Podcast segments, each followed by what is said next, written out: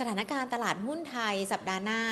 กรงงบ้านเราในเรื่องของการเมือง แล้วก็ปัจจัยต่างประเทศสหรัฐ ยุโรปภาคสถาบันการเงินเราติดตามกันอยู่ มองว่าครับจะมีผลต่อสัปดาห์หน้ายังไงบ้างคะคือเอาเรื่องของความเสี่ยงก่อนเลยนะครับ เราต้องโฟกัสมากขึ้นนะครับ ซึ่งมันเพิ่มขึ้นแน่นอนนะตลาดหุ้นไทยเองก็เลี่ยงไม่ได้นะครับ ที่มันได้รับ หางเลขตัวนี้ไปด้วยนะเพราะเวลาที่เอ่อตัวความเสี่ยงมันเร่งขึ้นมาเนี่ยมันก็จะไปผลักให้ตัวของริทัปท้ายของคนเนี่ยมันสูงขึ้นนะผมยกตัวอย่างนะครับถ้าสมมติเราถือหุ้นสักตัวเนี่ยกำไรประมาณสักสิบเปอร์เซ็นต์เนี่ยเรายังยังได้ผลตอบแทนเท่าเดิมที่สิบเปอร์เซ็นต์เนี่ยนั่นเท่ากับว่ากำไรต่อหน่วยของเราเนี่ยมันมันมันปรับลดลงนะนั่นนั่นคือคือสิ่งที่ต้องระมัดระวังนะครับว่าเวลาที่มันมีความเสี่ยงมากขึ้นก็ต้องเรียกรับผลตอบแทนสูงขึ้นด้วยนะครับไอการที่เอ่อ ผลตอบแทนนะครับที่เรามีมีโอกาสที่เราจะเป็นจะต้องเรียกรับเพิ่มมากขึ้นเนี่ยมันมันมันทำได้สองอย่าง อย่างแรกคือคุณต้องลดความเสี่ยงลงนะสองก็คือเรื่องของการเรียกรับนะครับตัวของส่วนชดเชยความเสี่ยงมากขึ้นนะครับไอตัวลดความเสี่ยงทำไงก็ลองยกยกตัวอย่างนะสมมติเราถือหุ้นเยอะๆเนี่ยก็การลดสัดส่วนการถือหุ้นนะเข้าไปซื้อสินทรัพย์ ลอดภัยนะครับยกตัวอย่างเช่น การเข้าไปซื้อทองคำนะช่วงนี้ก็จะเห็นทองคำขึ้นไปแตะใกล้ๆ2,000นะฮะแล้วก็ตัวของบอลเองนะครับบอลของสหรัฐถ้าเราลองดูนะพอมันมีมันมีเรื่องของความเสี่ยงเข้ามามากขึ้นเนี่ยยิวของบอลเนี่ยมันลงมาค่อนข้างลึกนะครับ อันนี้คือคือตัวอย่างของการ list off เข้าไปนะครับแต่อีกส่วนหนึ่งที่จำเป็นต้องดูจริงๆเนี่ยก็คือตัวของอ่าส่วนพิเศษความเสี่ยงนะตัวของ e a r n i n g yield gap นะครับอันนี้เนี่ยผมชอบดูนะเพราะว่ามันเทียบได้ทั้งตลาดหุ้นตลาดบอลเลยนะ e a r n i n g yield gap สหรัฐเนี่ยก่อนที่จะเกิด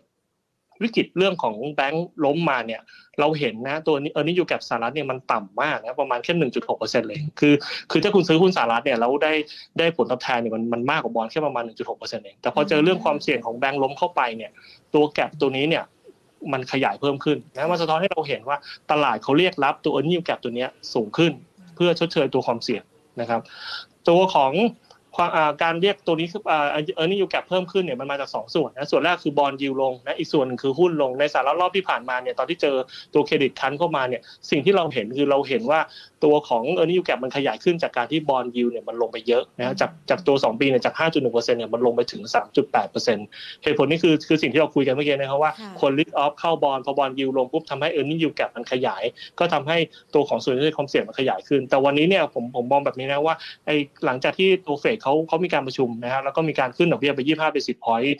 เอ่อขึ้นไประดับ 5%เนี่ยการขึ้นดอกเบี้ยครั้งนี้เนี่ยมันมีความเสี่ยงที่จะทำให้หลังจากนี้ไปหุ้นสหรัฐจะ จะมีโอกาสที่จะปรับฐานได้นะข้อแรกนะฮะที่เรามองแบบนี้เนี่ยคือตัวดอกเบี้ยที่ขึ้นเนี่ยท่ามกลางวิกฤตตัว credit crunch เนี่ยมันก็ทำให้ความเสี่ยงตัวเนี้ยเนี่ยจากเดิมเสี่ยงอยู่แล้ว มันมีโอกาสเสี่ยงมากขึ้น ข้อ 2 คือดอกเบี้ยที่ขึ้นเนี่ยมันไปจำกัดขาลงของ bond yield ทำให้เมื่อกี้ที่เราบอกว่าเออนี่ยูแกก่อนหน้านี้มันขยายจาก bond yield ลงเนี่ยหลังจากนี้ bond yield จะลงไม่ได้ แต่ว่าถ้าเออนี่ยูแกมันจะต้องขยับขึ้นอ่าไปต่อจากนี้เนี่ยสิ่งที่จะต้องลงแทนเนี่ยคือหุ้นเพราะฉะนั้นคือความเสี่ยงที่เรามองว่าโอกาสที่หุ้นสหรัฐในในช่วงนี้เนี่ยมันมีโอกาสที่จะปรับฐานเนี่ยมีพอสมควรเหมือนกันนะครับเพราะฉะนั้นคือคือที่เรามองนะค่ะ ซึ่งพอหุ้นสหรัฐปรับฐานลงก็จะมีผลต่อหุ้นไทยด้วย แน่นอนใช่ครับค่ะตัวของไทยเองได้เนี่ยค่ะเราอืมอ่าตัวของไทยเองแน่นอนนะครับ ว่าสหรัฐปรับลงตัวของไทยเองย่อมได้รับความเสี่ยงเหมือนกันนะครับ คือคือความเสี่ยงต้องบอกอย่างนี้นะฮะว่าไอการปรับตัวนิวแกรขึ้นความเสี่ยงในโลกที่มันขยับขึ้นเนี่ยไทยเนี่ยเลี่ยงไม่ได้อยู่แล้วว่าจะต้องเจอนะครับถ้าเราย้อนไปก่อนหน้านี้เนี่ยเราเห็นหุ้นเอ่อตอนที่มีวิกฤตมีวิกฤตใหม่ๆเนี่ย หุ้นสหรัฐไม่ค่อยลงนะแต่หุ้นไทยเนี่ยลงค่อนข้างแรงนะครับค่ะสามวันเนี่ยลงไปไปเกือบประมาณร้อยจุดนะจนจนจนมีคนพูดกันนะฮะว่าเอ่อแบงก์ล้มที่อเมริกาหรือที่ไทยนะทำไมไทยถึงลงค่อนข้างเยอะนะอ่าก่อนหน้าที่ค่ะจะเป็นอย่างนี้เลยค่ะซึ่งสาเหตุสำคัญจริง ๆ เนี่ยเราต้องบอกแบบนี้นะครับว่าของอเมริกาเขามีทางเลือกในการดีเลทเรื่องของนิวแกรขึ้นเนี่ยเขาเลือกได้ว่าเอ่อบอลยูจะลงหรือว่าหุ้นจะลงนะครับ แต่ของไทยเนี่ยเลือกไม่ได้นะเพราะว่าตัวของไทยเองเนี่ยเอ่อเราต้องบอกแบบนี้ว่าดอกเบี้ยของไทยเนี่ยยังเป็นขาขึ้นนะครับอืมซึ่ง การที่ดอกเบี้ยเป็นขาขึ้นแบบนี้เนี่ยมันจะไปจำกัดขาลงของ bond yield ของไทยนั่นแปลว่าตัว bond yield ไทยเนี่ยลงไม่ได้พอมันลงไม่ได้ปุ๊บการ derate ที่เกิดขึ้นเนี่ยมันจะมาได้จากทางด้านเดียวก็คือด้านของตัวของหุ้นที่ต้องปรับลงแล้วถึงได้เห็นนะว่าความเสี่ยงหรือเวลาที่ความเสี่ยงในเรื่องนี้มันขยายเพิ่มขึ้นเนี่ยหุ้นไทยถึงได้ลงแรงหุ้นสหรัฐเพราะว่าทางเลือกเรามีไม่เยอะนะครับค่ะโอ้งั้นแสดงว่าสัปดาห์หน้าเองเรามองตลาดหุ้นยังไงกันบ้างคะถึงแม้ว่า สัปดาห์นี้มันจะส่งสัญญาณเริ่มปรับตัวดีขึ้นแล้ว แล้วก็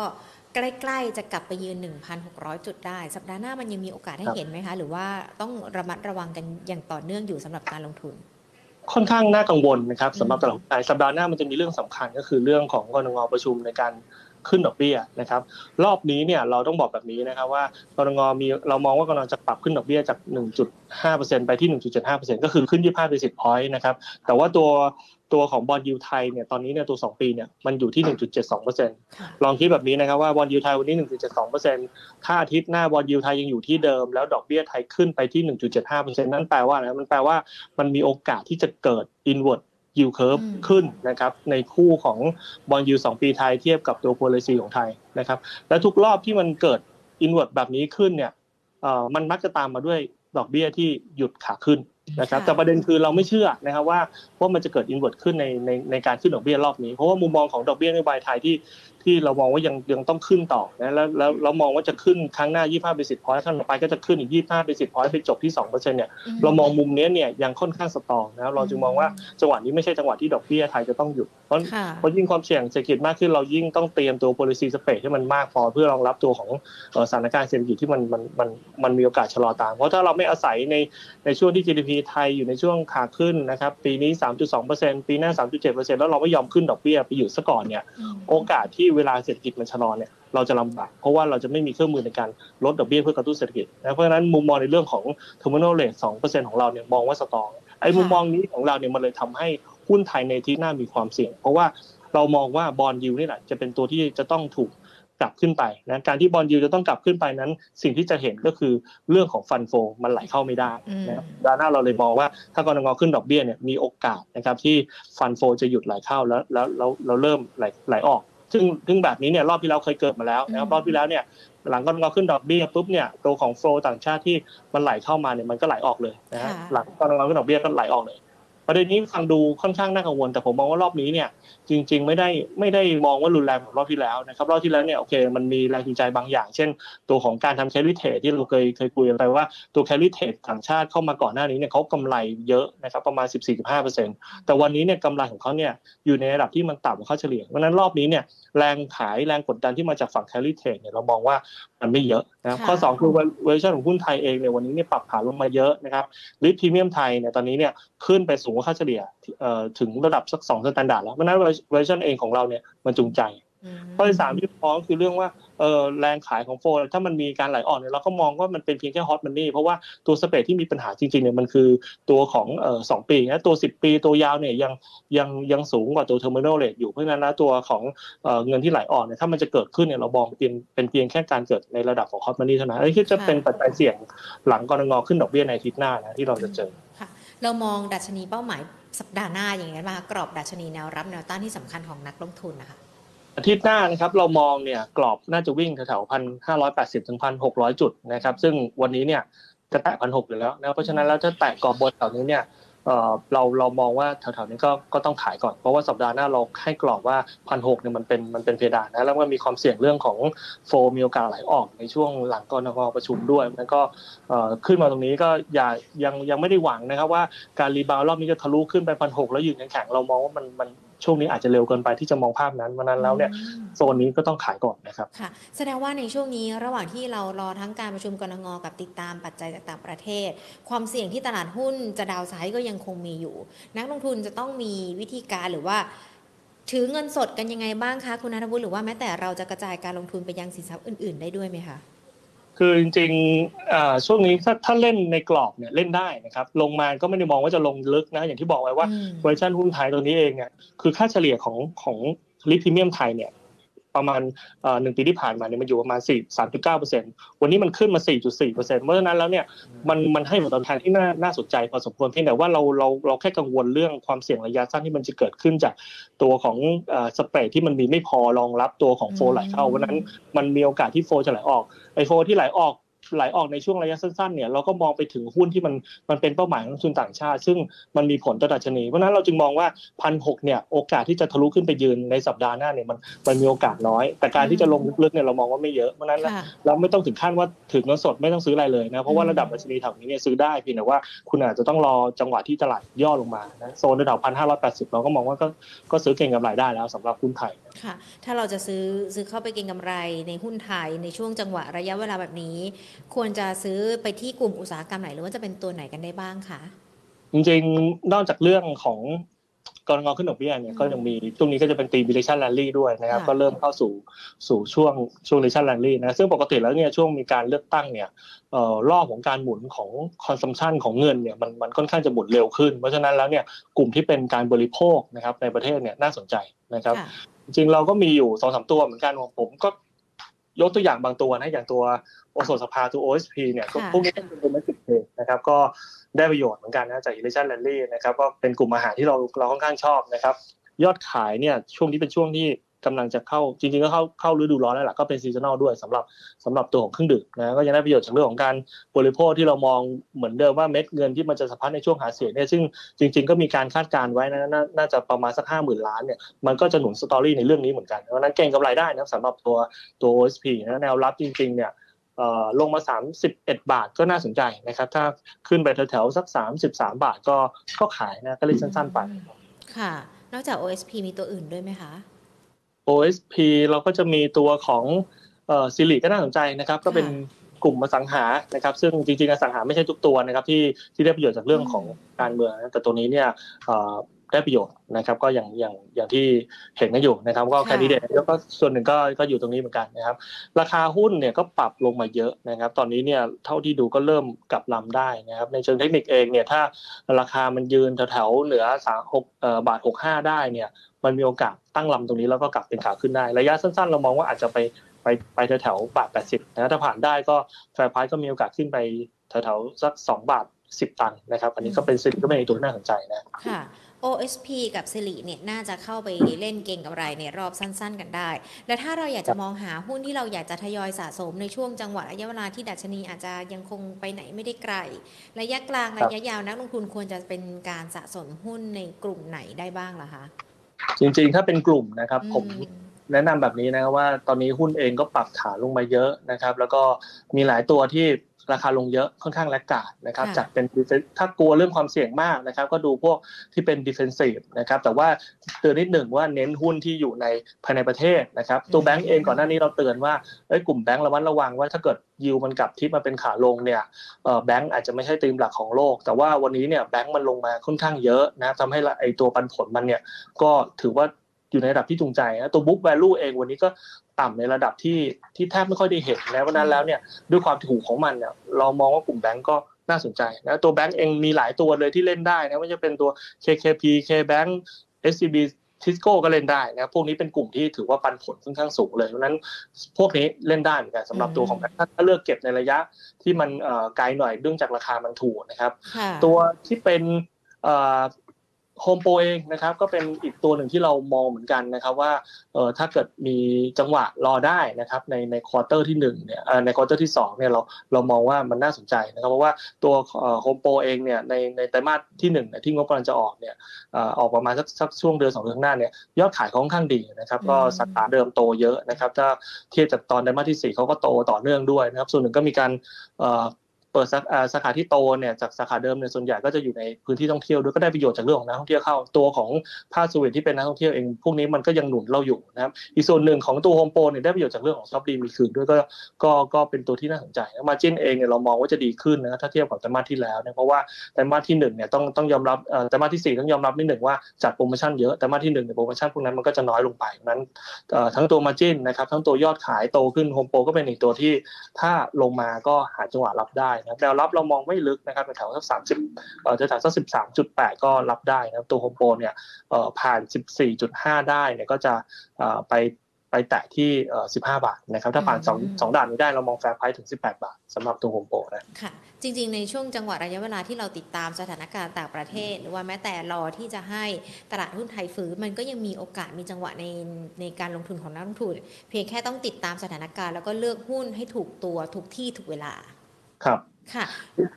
คุณนัทวุฒิขาแล้วเรามองในเรื่องของแนวโน้มดัชนีหุ้นไทยกันยังไงกันบ้างเหรอคะ ในช่วงภาพครึ่งปีแรกเนี่ย เราเห็นความอึดอัดที่มันยังคงมีอยู่แถมมีปัจจัยมาซ้ำเติมกันในเรื่องของภาคสถาบันการเงิน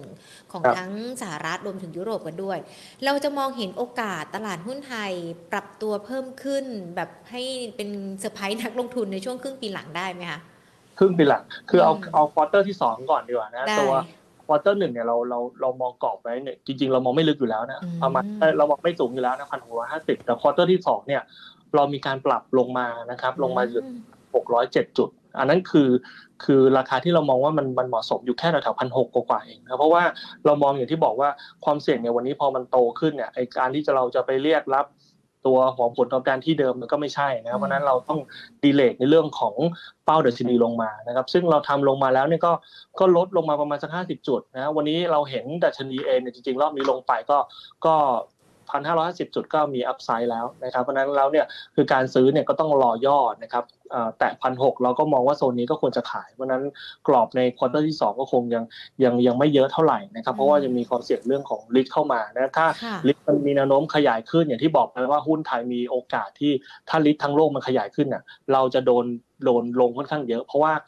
เรามีทางเลือกไม่เยอะ เพราะว่าดอกเบี้ยเรายังต้องขึ้นอยู่นะเราเราหยุดขึ้นดอกเบี้ยไม่ได้ขณะที่คนอื่นเขาเนี่ยอยู่ปลายทางของดอกเบี้ยแล้วนะครับคือเขาสามารถลดดอกเบี้ยได้นะครับยกตัวอย่างอเมริกาเนี่ยห้าเปอร์เซ็นต์เนี่ยมีโอกาสถ้าหยุดในการขึ้นดอกเบี้ยยิวเขาลงได้ ขณะที่ของไทยเนี่ยมันยังไปมันยังลงไม่ได้เนี่ยมันเลยทำให้เวลาที่มันต้อง de-rate เนี่ยหุ้นไทยจึงมีความเสี่ยงในเรื่องการ de-rate กว่า แต่แต่เราก็ไม่ได้มองนะครับว่าในการ de-rate ของหุ้นไทยมันจะเสี่ยงกว่าสหรัฐขนาดนั้น เพราะว่าเออเออนี่อยู่แก่ของไทยวันนี้มันสูงนะครับประมาณสัก 4.4เปอร์เซ็นต์ขณะที่สหรัฐเนี่ยมันอยู่แค่2เปอร์เซ็นต์กว่าเพราะนั้นแล้วโอกาสที่มันจะเกิดความเสี่ยงขึ้น แล้วมีการเรียกรับ earning yield gap ขึ้นเนี่ยสหรัฐมีความเสี่ยงมากกว่าไทยนั้นแล้วเรามองว่าดัชนีที่เหมาะสมเนี่ยคือ ปรับลดเป้าจริง แต่ว่าไม่ใช่ว่าเล่นไม่ได้นะพันห้าร้อยห้าสิบก็ก็ซื้อพันหกร้อยกว่ากว่าพันหกร้อยเจ็ดใกล้ๆตัวของ index ที่เราประเมินของ quarter สองเนี่ยก็ก็แนะนำขายไปนะครับสำหรับอันนี้ index ของเราที่ประเมินนะ ค่ะ อันนี้ index ของเราที่ประเมินนี่รวมไปถึงในเรื่องของภาวะเศรษฐกิจ ทั่วโลกทั้งสหรัฐที่อาจจะมีการปรับตัวย่อลงด้วยหรือเปล่าคะเพราะว่า GDP ของเขามีการคาดการณ์กันแล้ว แล้วก็หลายหน่วยงานประกาศออกมาแล้วนะว่า ของสหรัฐเนี่ย GDP เขาปีนี้ก็น่าจะมีการปรับลดลง ประเมินการท่ามกลางภาวะเศรษฐกิจที่อาจจะชะลอตัวด้วยหรือเปล่าคะเราประเมินไปแล้วนะครับ ประเมินร่วมกับเรื่องของความเสี่ยงเข้าไปแล้วนะครับ คือเราปรับเกินนิวแกรขึ้นไปเนี่ยเออไปไประดับหนึ่งเหมือนกันนะครับ แต่แต่อย่างที่บอกไปว่าเราคงไม่ประเมินเอ่อเอ่อถึงขั้น ปรับความเสี่ยงให้มันไปเท่ากับสหรัฐนะเพราะว่าเราไม่ได้มองว่าไทยจะเสี่ยงขนาดนั้น เนื่องจาก GDP ไทยเนี่ยยังอยู่ในช่วงของการ growth อยู่ปีนี้เรามองเอ่อ growth สามสามจุดสองเปอร์เซ็นปีหน้าสามจุดเจ็ดเปอร์เซ็นต์นั้นแล้วถ้าเทียบกับของโลกของโลกเขาชะลอนะแต่ของไทยยัง growth ได้อยู่อาจจะได้รับ ผลกระทบจากเรื่องของคู่ค้าของเราที่อาจจะมีปัญหาเรื่องของเศรษฐกิจชะลอตัวเนี่ย ส่งออกเราที่มองว่าแย่เนี่ยมันก็มีโอกาสจะแย่ลงไปกว่าที่มองนะพี่แต่ว่าเออมันก็คงจะอยู่ในแถวสามเปอร์เซ็นต์นะแล้วก็น่าจะโตได้ในในในระดับเอ่อสองปีอยู่นั้นเอ่อ GDP ที่โตของไทยนะรวมถึงเงินเฟ้อเองของเราเนี่ย มันก็ถือว่าลดลงได้ดีกว่าที่คาดนะครับ แล้วก็ เอ่อ recession ที่มันเกิดขึ้นเนี่ยถ้ามองในอีกแง่หนึ่งมันก็จะไปกดดันเรื่องของราคาน้ำมันเรื่องของราคาสินค้าโภคภัณฑ์ซึ่งจริงๆเนี่ยมันเป็นปัจจัยหลักที่มันมันมัน มันผลักดันเงินเฟ้อไทยนะถ้าราคาพวกนั้นไม่ขึ้นมาเนี่ยเงินเฟ้อไทยก็จะอยู่ในทิศทางที่เออเป็นขาลงที่ดีอยู่แล้วเนี่ยเงินเฟ้อลงต่ำกว่าคนอื่นเขา GDP ดีกว่าคนอื่นเขาตัวของไทยเองจึงไม่จำเป็นที่จะต้องเสี่ยงปรับในเรื่องของการดีเลทเท่ากับคนอื่นเขาเราจึงมีการปรับในเรื่องของการดีเลทของตลาดหุ้นไทยเนี่ยในระดับเดียวแต่ไม่ไม่ได้เท่าของของสหรัฐนะเพราะนั้นแล้วเนี่ยพันหกร้อยเจ็ดที่เรามองเนี่ย ครอบคลุมเป็นระดับแล้วนะครับอืมค่ะอาจจะได้มาดูวิวกันใหม่หลังจากที่มีความชัดเจนมากยิ่งขึ้น หรือว่าแม้แต่ผ่านช่วง Q2 กันไปแล้ว แล้วเดี๋ยวมาประเมินกันด้วยนะคะ ถือได้ว่าในเรื่องของภาพรวมการลงทุนสัปดาห์หน้า ปัจจัยที่ต้องติดตามรวมไปถึงปัจจัยสนับสนุน กรอบดัชนี แล้วก็ในเรื่องของตัวหุ้น ทั้งการเก็งกำไร หรือว่าทยอยสะสมระยะกลางระยะยาว คุณนัทวุฒิมีมาฝากนักลงทุนกันครบถ้วนนะคะ ดังนั้นเองค่ะขออนุญาตหยิบยกคำถามจากคุณผู้ชมนะคะ ทั้ง Facebook แล้วก็ YouTube ที่เรากำลังไลฟ์สดกันในขณะนี้นะคะ มาสอบถามคุณนัทวุฒิกันด้วย เริ่มจากทางของ Facebook กันก่อนนะคะ คุณกิษดาสอบถามตัว EA ค่ะ ตัวนี้คุณนัทวุฒิมองไงคะสำหรับ EA EA นะเดี๋ยวสักครู่นะครับได้เลยค่ะ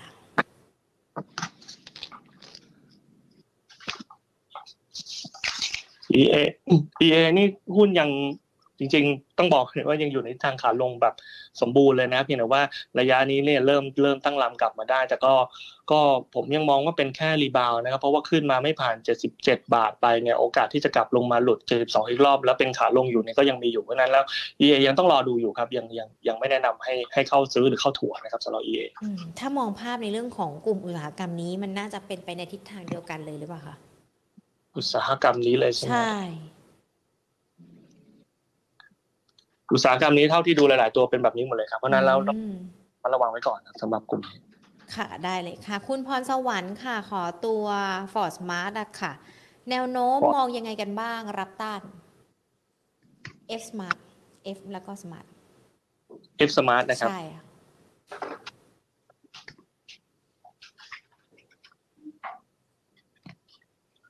ตัวของ F Smart ในยจุดเด่นหลัง ๆ ก็เป็นเรื่องของตัวเต่าบินนะครับ ก็ เอ่อเรา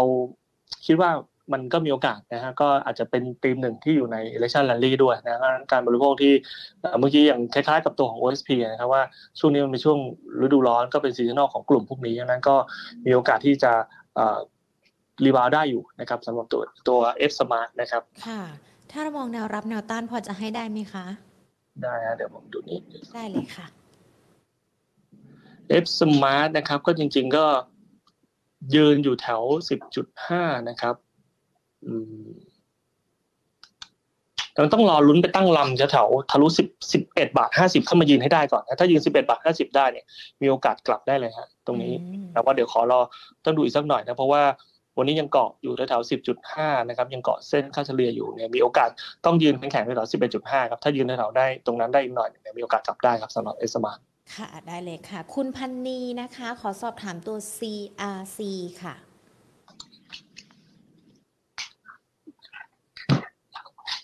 CRC ตัวของเซนทันนะครับ ก็ค่ะได้ประโยชน์จากเรื่องของท่องเที่ยวอยู่แล้วนะครับ ราคาเองก็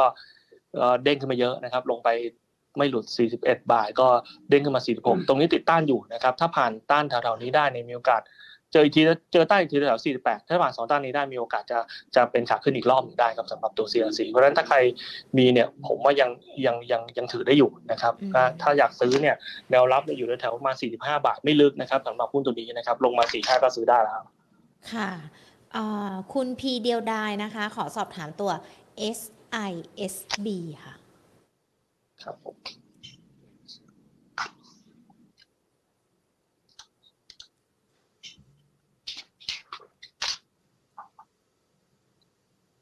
ตัวของ SISB เป็นตัวของโรงเรียนนะครับอืมเดี๋ยวนะดูได้เลยค่ะ ทรงดีเลยครับตัวนี้นะครับ ก็ยืน 26 บาทได้ มีโอกาสทะลุ 27.5 แล้วมีโอกาสไปต่อได้ได้เอ่อขาขึ้นได้อีกรอบหนึ่งครับเพราะฉะนั้น SISB นี้น่าสนใจครับ ถ้าถ้ามีแนวรับอยู่ 26 บาทนะคิดว่าไม่หลุดนะครับถ้าลงมาแถว 26 บาทก็มีโอกาสทะลุตรงเอ่อทะลุ 27.5 แล้วไปต่อได้อืมอันนี้เรามองราคาเป้าหมายไว้ยังไงกับสำหรับ SISB ค่ะ สักครู่นะได้ค่ะถ้าผ่านยี่ยี่สิบเจ็ดจุดห้าไปได้นี่ มีโอกาสทำนิวไฮไปเลยครับ ก็ระดับแรกที่เราวัดจากนี้ขึ้นไปประมาณสักสามสิบาทก็มีโอกาสลุ้นครับสำหรับ SISB ค่ะ ได้ค่ะ มีคุณผู้ชมสอบถามนะคะว่าถ้าช่วงนี้หุ้นที่อยู่ในกลุ่มของ Finance มีการปรับตัวลดลงเยอะ คุณนัทวุฒิครับมองว่ามันเป็นช่วงจังหวะระยะเวลาที่จะเข้าไปทยอยสะสมไหมคะ หรือว่าถ้าจะสะสมเนี่ยสะสมตัวไหนได้ แนะนำซื้อเลยครับสำหรับกลุ่ม Finance นะครับคือถ้าเอ่อมีตัวไหนราคาปรับลดลงมาเราเราแนะนำซื้อคือคือเราบอกแบบนี้นะครับว่า Finance เองเนี่ย มันเป็นช่วงที่เวลายิวมันลงเยอะนะครับเอ่อยิวของอเมริกาเราเราจะเห็นช่วงนี้ยิวยิวลงเยอะแล้วโดยรวมๆเนี่ยถ้าถ้าไม่นับของไทยที่ต้องขึ้นดอกเบี้ยสองรอบเนี่ยภาพรวมๆเนี่ยในปีนี้เนี่ยโดยเฉพาะในครึ่งปีหลังเนี่ยเราจะได้เห็นภาพของการหยุดขึ้นดอกเบี้ยนะครับแล้วก็ยิวจากขาขึ้นก็จะกลับมาเป็นขาลง กลุ่มไฟแนนซ์เนี่ยเป็นกลุ่มที่เอ่อมีการเอ่อ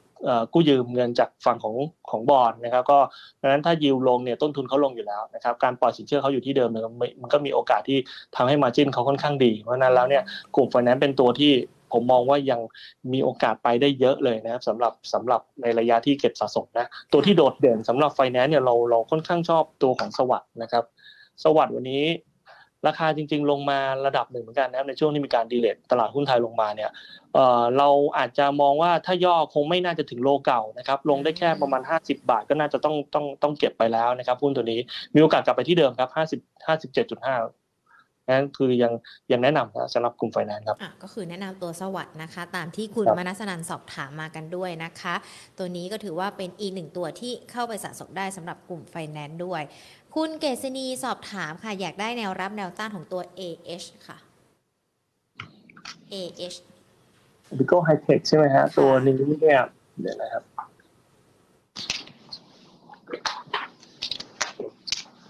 ตัว b i g o High Tech ช่วงนี้มันมันเริ่มมันมันก็มีเรื่องของปัจจัยบวกจากเรื่องของเอ่อมอเตอร์โชว์นะก็เราก็เริ่มได้เห็นการเปิดตัวรถใหม่เหมือนกันนะครับ ก็เอ่อตัว AS เนี่ยเป็นตัวที่ทำชิ้นส่วน ลดนะก็อาจจะได้อันนี้ส่วนจากเรื่องนี้ด้วยนะครับ ตัวของราคาเองเท่าที่ดูนะครับ แนวรับจริงๆ ราคาดีกลับขึ้นมาแล้วนะโดยรวมๆเท่าที่ผมเห็นเนี่ยหุ้นยังเป็นขาลงนะเพียงแต่ว่าตอนนี้เนี่ยมันมันมันกลับขึ้นมาพยายามตั้งหลักกลับขึ้นมาอยู่นะครับ โดยจุดที่เรามองว่า ไม่ควรหลุด 29 บาทนะครับ ถ้ามันยืนแถว 29 บาทได้เนี่ย มีโอกาสที่จะขึ้นไปเทสแถวๆ32 บาท ถ้าผ่านตรงนั้นได้มีโอกาสจะล้างขาลงแล้วก็กลับมาขึ้นใหม่ได้อีกรอบหนึ่งครับสำหรับตัว Bigo High Tech อืมค่ะ คุณนัทวุฒิคะขออีกประมาณสัก2ถึง3ตัวนะคะ คุณผู้ชมยังสอบครัถามบกันมาอยู่ คุณมาสอนค่ะ ขอแนวโน้มและพื้นฐานหุ้น FPI ค่ะ FP Fortune Pass Industry ตัวนี้จริง ๆ พื้นฐานไม่ cover นะครับ แต่อืมโดยเทคนิคเนี่ยเราดูแล้วก็ยังยังเป็นขาลงอยู่นะเพราะฉะนั้นแล้วเนี่ยหุ้นขาลงก็ซื้อลำบากนะครับ ซื้อไปก็มีโอกาสที่ยังยังยังหลุดได้อยู่นะตัวนี้ยังยังยังเป็นขาลงผมยังไม่แนะนำเท่าไหร่ครับค่ะอ่างั้นข้ามมาที่คุณวิบูลย์นะคะ ขอมองแบมนิดนึงค่ะ มองยังไงกันบ้างคะสำหรับแบม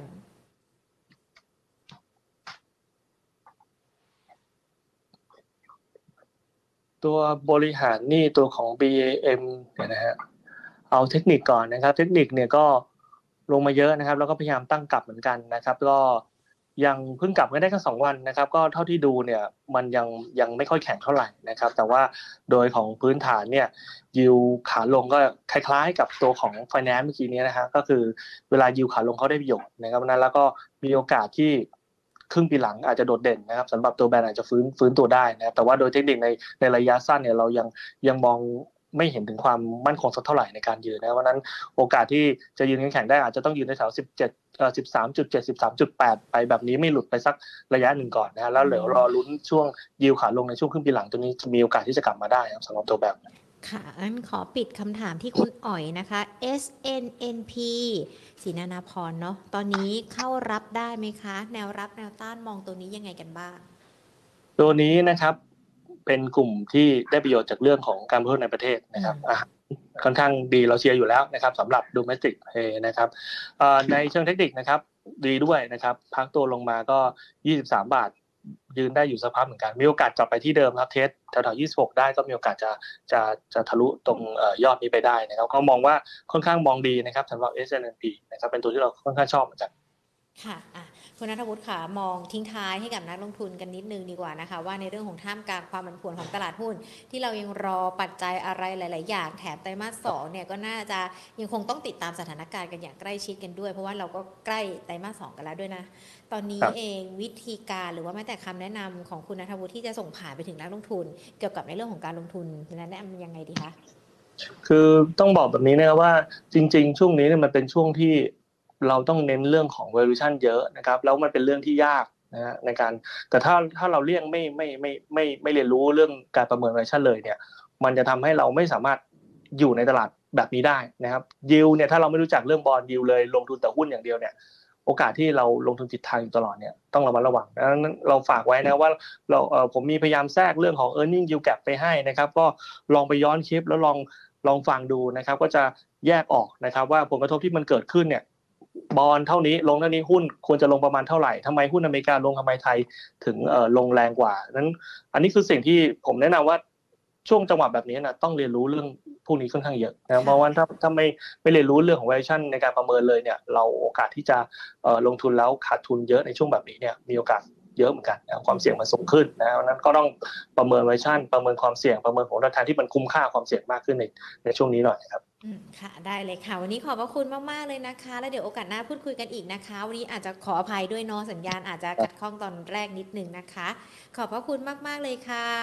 ครับ สวัสดีค่ะ คุณนัทวุฒิจันทนจุลพงศ์นะคะนักกลยุทธ์ KTX Research จากบริษัททรัพย์กรุงไทย X p i n จำกัด อย่างที่คุณนัทวุฒิบอกไปเลยนะว่าในเรื่องของการลงทุนในหุ้น ไม่ใช่ดูแค่ ตัวหุ้นเป็นยังไง พื้นฐานบริษัทเป็นยังไง ดัชนีตอนนี้เป็นยังไง มีปัจจัยเสี่ยงอะไรที่ต้องติดตามกันบ้าง แต่อาจจะต้องดู value ราคา earning yield gap ด้วยนะคะ รวมไปถึงในเรื่องของ bond yield ที่มันจะมาควบคู่กันเวลาที่ตลาดเกิดความผันผวนตลาดลงหรือตลาดขึ้น ตัวเลขเหล่านี้ หรือว่าแม้แต่ในเรื่องของสินทรัพย์ต่าง ๆ เหล่านี้ที่พูดไปเนี่ยมันก็จะมาตามตลาดหุ้นด้วย ดังนั้นเองอะมันก็ต้องดูให้ครบรอบด้านเลยนะคะว่าในเรื่องของการลงทุนณสถานการณ์ปัจจุบันนักลงทุนเนี่ยจะต้องลงทุนยังไงเพื่อที่จะให้เราเนี่ยบาดเจ็บน้อยที่สุด หรือว่าให้ได้กำไรมากที่สุดนะคะ ต้องดูโดยรอบเลยนอกจากในเรื่องของสถานการณ์ความเสี่ยงกับในเรื่องของปัจจัยต่างๆ ที่เราติดตามกันอยู่แล้วเนาะอะทักทายกันดีกว่านะคะ สวัสดีทุกๆท่านเลย และขณะเดียวกันวันนี้คุณนัทวุฒิก็ให้หุ้นมาด้วยนะ เป็นหุ้นที่ เก่งกำไรได้ 2 ตัว แล้วก็เป็นหุ้นที่ทยอยสะสม แล้วก็ถือกันได้อีกประมาณ 2-3 ตัว ดังนั้นคุณผู้ชมเนี่ยลองฟังย้อนหลังกันดูนะคะ ในคลิปนี้ทั้ง Facebook แล้วก็ YouTube Money and Banking Channel แล้วก็จะเข้าใจมากยิ่งขึ้น อย่างที่คุณนัทวุฒิบอกไปว่าทำไมเราต้องดูทุกอย่างให้รอบด้านเนาะทักทายกันนะคะทางด้านของ Facebook สวัสดีคุณเบิร์ดเกรียงไกรค่ะ คุณชวนันนะคะ คุณใหญ่ ๆ สวัสดีค่ะ แล้วก็สวัสดีอีกหลาย ๆ ท่านเลยนะคะ ที่ติดตามกันทางด้านของ Facebook สวัสดีทางด้านของ YouTube ด้วยนะคะ คุณเกษณี คุณสุภาวิทย์นะคะ คุณพีรพงศ์คุณณภาพร คุณอ๋อยนะคะ คุณบุญพาสวัสดีค่ะ คุณพรสวรรค์สวัสดีนะคะ คุณพันนี คุณพีเดียวดาย คุณมนัสนานเนาะ สวัสดีทุกทุกท่านเลยนะคะ คุณมาสอนคุณวิบูลคุณราชาโชค สวัสดีทุกทุกคนที่ติดตามรับชมรับฟัง Market Today ด้วยนะคะ ใครที่ยังไม่ได้เป็นเพื่อนกันย้ำกันอีกรอบหนึ่ง กด Subscribe ติดตามการที่ช่อง YouTube กันได้นะคะ Money and Banking Channel หรือว่าถ้าตอนนี้ใครนั่งดูกับเพื่อนๆอีกคนนึง หรือว่ามีเพื่อนอยู่ข้างๆสกิดบอกเพื่อนเลยนะว่ามากดติดตาม Market Today ของเรามากดติดตามช่อง Money and Banking Channel ที่ทางด้านของ YouTube ของเราด้วยนะคะ รวมไปถึง Facebook กันด้วย เพื่อที่จะได้ไม่พลาดในเรื่องของการลงทุนที่ไม่ได้มีแค่การพูดคุยกับนักวิเคราะห์เท่านั้น เรายังมีทั้งในส่วนของ MB Tips เนาะที่มีเนื้อหาสาระดีๆ ทั้งในเรื่องของของเงินฝากดิจิทัลที่ไหนดอกเบี้ยสูงก็ทำกันมาแล้ว และล่าสุดเดี๋ยวสัปดาห์นี้ก็จะมีการพูดคุยทำความเข้าใจเกี่ยวกับในเรื่องของคอพรกไซเบอร์ให้มากยิ่งขึ้นด้วย เดี๋ยววันอาทิตย์ก็ติดตามกันได้นะคะ คุณปริชาติไม่เป็นไรค่ะ ฟังไม่รู้เรื่องเดี๋ยวฟังย้อนหลังกันอีกรอบหนึ่งก็ได้นะ แล้วถ้ายังไม่เข้าใจตรงไหนเขียนคอมเมนต์มาเดี๋ยวไว้นักถามนักวิเคราะห์ให้ เดี๋ยวมาเจอกันในคลิปต่อไปนะ แต่ว่าตอนนี้เป็นเพื่อนกันก่อนละกันเนาะคุณปริชาติกด Subscribe ที่ YouTube ของเรานะคะ เวลาไลฟ์เด้งเตือนกันเข้ามาฟังทุกๆวัน รับรองรู้เรื่องแน่นอนนะ ส่วนวันนี้ Market Today ของเราหมดเวลาแล้วนะคะ เดี๋ยววันจันทร์หน้ากลับมาเจอกันใหม่ วันนี้ลากันไปก่อนนะคะ สวัสดีค่ะ